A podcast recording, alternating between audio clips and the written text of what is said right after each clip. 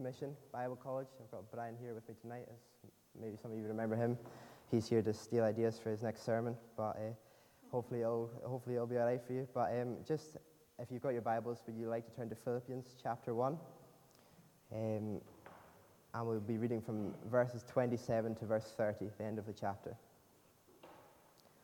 So, from verse 27, whatever happens, conduct yourselves in a manner worthy of the gospel of Christ then whether I come and see you or only hear about you in my absence, I will know that you stand firm in one spirit, contending as one man for the faith of the gospel, without being frightened in any way by those who oppose you. This is a sign to them that they will be destroyed, but that you will be saved, and that by God.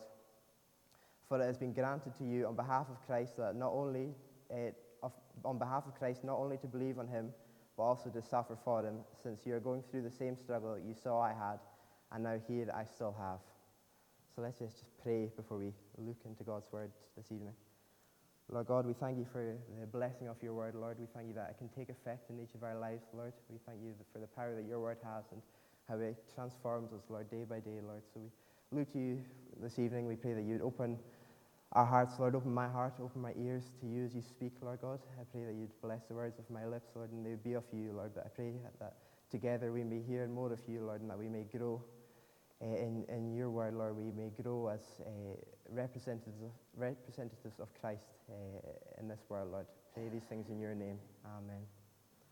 So I'm sure nowadays we all know about the struggle of, with immigration. We're seeing it in the news all the time, seeing masses of people looking to enter into other countries for better lives, seeking better lives. And as a result, the West, so ourselves, Scotland, Britain, the Britain as a whole, and America, we've brought in things called citizenship tests. And this is for people who want to come in, who want a better life.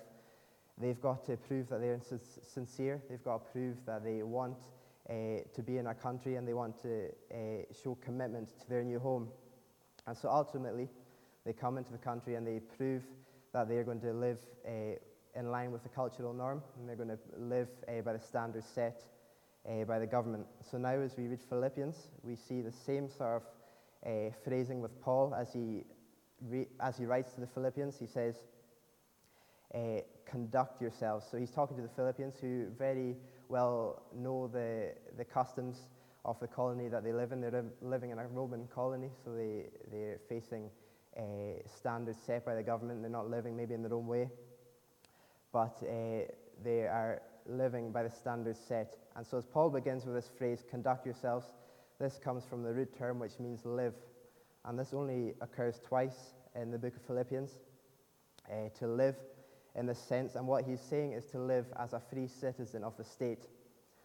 And so, as he addresses the Philippians, he's not saying to live as a citizen of the Roman colony, but he's saying to live as a citizen of heaven. They are Christians, they've been saved by the work of Christ, and so they have to live as citizens of heaven. Uh, now, clearly, this phrasing meant so much more to the Philippians here. Uh, they've been adopted by Christ, they've been brought in, they've been brought in from a state of spiritual death into a state of spiritual life. They've been given a new home. And now, Paul, what he's saying is that you've got to live in a way that's, uh, that shows this. You've got to live in a way that's pleasing to the Lord. And so today, I'd like to say to you that as Christians, we have responsibilities, just like these Philippians. They went into this culture and they, as they became Christians and as they were adopted into God's heavenly family. That brought with it rights and freedom, but it also brought responsibilities. And so the gospel of Jesus Christ, which we are told to live in a manner worthy of, Paul says that we must live in a manner worthy of this.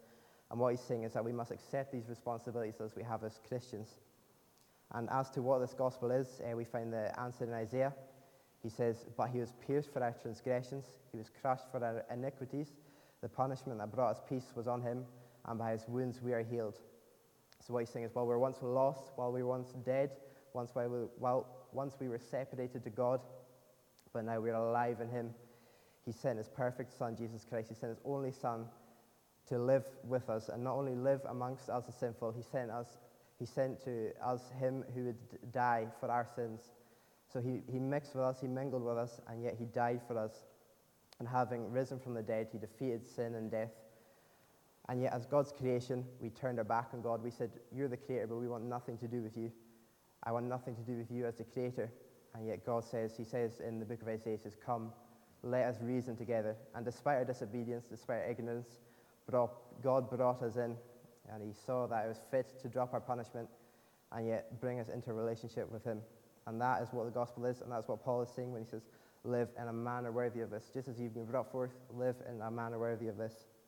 So, tonight, with that in mind, I'd like to bring forward three points, three characteristics that Paul associates with the church as to live in a manner worthy of the gospel. He says we must be a united church, a fearless church, and a suffering church. So, if you look at verse 27 with me, he says we must stand firm in one spirit, contending as one man for the faith of the gospel. Now, this command to stand firm is used often by Paul through different letters. He says to the Corinthians, Be on your guard, stand firm in the faith, be strong. To the Thessalonians, he writes, we really, uh, For now we really live, since you're standing firm in the Lord. And so, this is a common theme for Paul when he's addressing various Christians. He says to stand firm. But when he's addressing this group here, the Philippians, we're not sure what they're to stand firm against. But uh, it must have been hostility of some kind. It must have been church hostility of some kind, opp- oppression and opposition coming in and making its way into the church. And now, as we consider the, the world that the Philippians lived in, we're aware that uh, social class and status and ethical values, they were all of massive importance to these people. And we can see that even now today. We see that even in the church, within this bubble of materialism, maybe it's different here, I don't know, but I know for myself when you go to church and you see people and you see the status that they have, and I know I'm a culprit of this. You see the status that someone has, and yet you choose to mingle with other people, and you choose not to mingle with certain people. You create barriers in your attitudes with people, and you, you just don't mix with them, you don't mingle with them, and whether or not it's because of differences in your opinion, you don't make an effort to mix.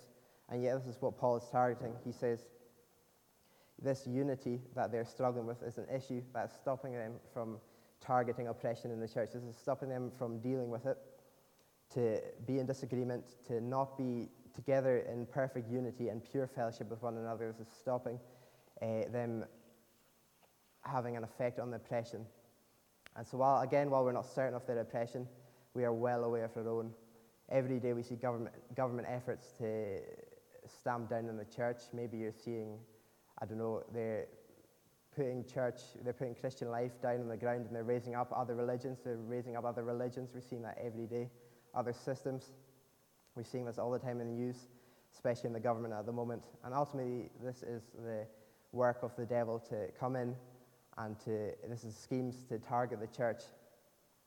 And in reality, what Paul is saying here, in light of this, Paul is saying, if we're not of one mind, he says here, if we're not of one man, as, if we're not as one man standing, then how much we will struggle to tackle this worldly opposition, how much we will be able to unable to, will be unable to fight it as long as we are not coming together, mixing, and being strong as one family together. For the sake of the gospel, or in Paul's words here, he says, for the faith of the gospel, we must be a unified community. And as long as we have this opportunity to proclaim the message, to proclaim the truth, uh, as long as we have this opportunity, we will equally face hostility for this reason. Uh, so, in standing firm, we must reflect the true nature of the gospel. We must put aside our differences, put aside any problems that we have with each other, and come together because this will show the true light of the gospel in our hearts. This will work its way out, and people will see this, and so we will be able to withstand the opposition. We must be united. Secondly, Paul highlights that we must be a fearless people. In verse 28, if you look again, he says, without being frightened in any way of those who oppose you.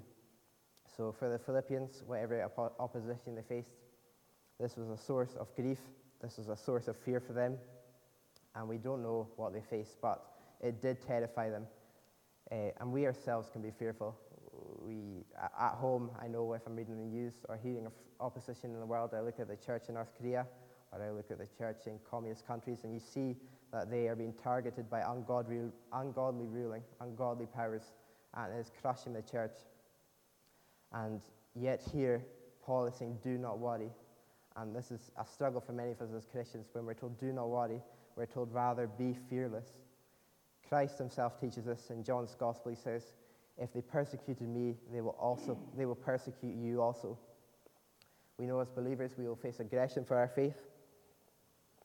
And so, why are we not to worry? look again at his word, he says it is a sign of their destruction and a sign of our salvation. We're told in the Bible nothing will be able to separate us from the love of God. While efforts may be made to try and tear us down, to try and tear down our faith, try and ruin it for us, and somehow destroy our faith, we have the promise that nothing will be able to separate us from God. And whatever attempt is made, God has promised that He will hold us securely forever. No matter what they do, we have the assurance that we will be held, we will prevail. Our persecution is a sign of our salvation. And not only will we triumph, but again, God says that enemies will be destroyed. For as long as we persevere, this will be a sign to our opposition that their attempts are futile, they are not worth it. Our confidence and our faith will be a demonstration of both our salvation and the doom which is inevitable for our, for our adversaries. And I'm not sure if all of you are Christians here tonight. Uh, maybe you are, but as we think of Christians out there, uh, who, or as we think of non believers, should I say, out there, who maybe attend church, who maybe even have a respect for God or trust that He is real, I have to say that this salvation is not your own, or this salvation is not their own. For those who do not believe, this hope is not for you. Jesus himself states that whoever is not with me is against me. And so maybe you do come to church, maybe you're here regularly, or maybe you're here and you're, you believe that God is real, but yet you're not with God because you're not put your faith in Him, because you're not repented. God says that you're not with Him. And so we've read re- the result of this. He says that those who are not found with Him, those who do not repent, the end is their destruction. And that's the truth. It's harsh, but it's the truth. So let us be united and let us be fearless. Finally, Paul says that we are to be a suffering people. In verse 29, he says that we have not only been granted to believe on him, but we have also been called to suffer for him. Paul knew exactly what it meant to suffer for God. At this point in time, he was in prison in Rome, awaiting his death. And still, his call to believers was to be active in their suffering. But why are we to be active in this? Read it again. It has been granted to you on behalf of Christ. So he's saying is suffering for Jesus, suffering as a Christian, is a gift from God. A, a commentator on Philippians writes, Therefore, there is no accident in their suffering, nor is it a mark of divine punishment, as though God were angry with them.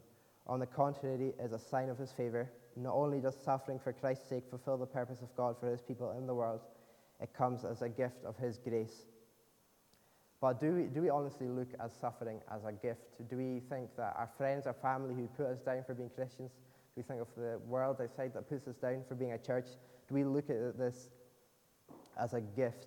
Do we look at it as, do we look at it as if God has favor on us, that we're suffering and we don't, I don't think, I don't believe all of us do. I know I don't. Uh, when I feel my friends or my family or whoever may be looking down because of my beliefs, I don't feel that's a favorable sign from God. And yet, here at the center of God's word, at the center of what Paul is writing, I'm supposed to be joyful in this. The answer uh, is presented in Paul's, in Peter's letter, in his first letter. He says, "Therefore, since Christ suffered in his body, arm yourselves also with the same attitude, because whoever suffers in the body is done with sin." So let us embrace suffering, not only because Christ suffered, but because we are called to follow him and if we're called to follow him, if we're to walk that road to Calvary, then surely we must be willing to suffer for him. It will, again, it'll be an outward sign of our salvation. It'll be a sign, as Peter says, that our body is done with sin. It'll be a sign that we're under the safe protection of God. And so, if we're to stay committed to Christ, let us be active. Let us expect suffering in our walk day by day. So, how do we live in a manner worthy of the gospel of Christ? How do we live as citizens? How do we live knowing that we are bound for heaven? We live in unity, we live fearlessly, and we live in suffering. We're to, we're to live as one man, and to do this, we must put aside our differences. We must put aside any favoritism or exclusive friendships that we have within the church. We must put aside anything that will hinder our ability to come together and stand together. When we do face opposition, let us be bold. Let us be bold because we know the outcome. We know that while we face trials and hardships, uh, we are bound for heaven. We know that we're bound for an eternal glory with God. where we will face no more hardships, we will face no more trials. And let us embrace suffering because we know that we will be following, as long as we embrace suffering, we know we are on that right path. We know we, know we are following closely behind Christ as long as we are suffering for his sake. And if you look right at the start of this passage again, look at the very start of verse 27, Paul tells us when we should pursue this lifestyle. He says, whatever happens. So just as he was in prison, he knew that whatever came his way, he had to live in this manner. And so today, for us, no matter what we face, whether it's big or small, let us remember the walk of Jesus. Let us follow him on his way to the death on the cross. Let us remember his death on the cross so that we will be able to better reflect the, light, the love that he shows and the, the light that he offers. And let us say, whatever happens, I will live in this way. And in following that work, we're told elsewhere in the Bible that God will carry out, He will complete the work that He began in us. And in following Him, this is a, an assurance for us as we face these things, as we, as we become joyful in these things, as we accept them more and more, uh, He will continue that work, and we will surely experience the joy of that. And so, just as we're be, awaiting to be transformed perfectly when we reach heaven, as we're being transformed slowly uh, into the image of Christ, uh, we must live in a manner, whatever happens, whatever comes our way, do not forget that we have to live in this manner because we have the assurance. And again, for those of you, or maybe your friends or family who don't trust Christ, do not hesitate. We've already read the outcome. We've read of the hope that we have as believers and the destruction that awaits those who do not stand with Christ. There is no hope for the future for them. There is no uh, peace there may be peace and happiness in, this, in the life that they live, in the life that you live. There may be some sort of comfort that you have, but this will not last for those that do not stand with Jesus. This will be the end. Our life is not an easy life. It is not a simple life. It's a, hardship, it's a life full of hardships and struggles. But let us live because we have the assurance of what we are awaiting in heaven. Let us be united, let us be fearless, and let us be suffering so that we may not only be worthy of the gospel, but that we may live to reflect the glory of God, and so that we may come so that others may see that something that is missing and something that they want before it's too late. Amen. I think we'll close with the final song. Is it number 243? Uh, How firm a foundation, ye saints of the Lord. And if it's possible, could we just sing verses 1, 4, 5, and 6 of this final hymn?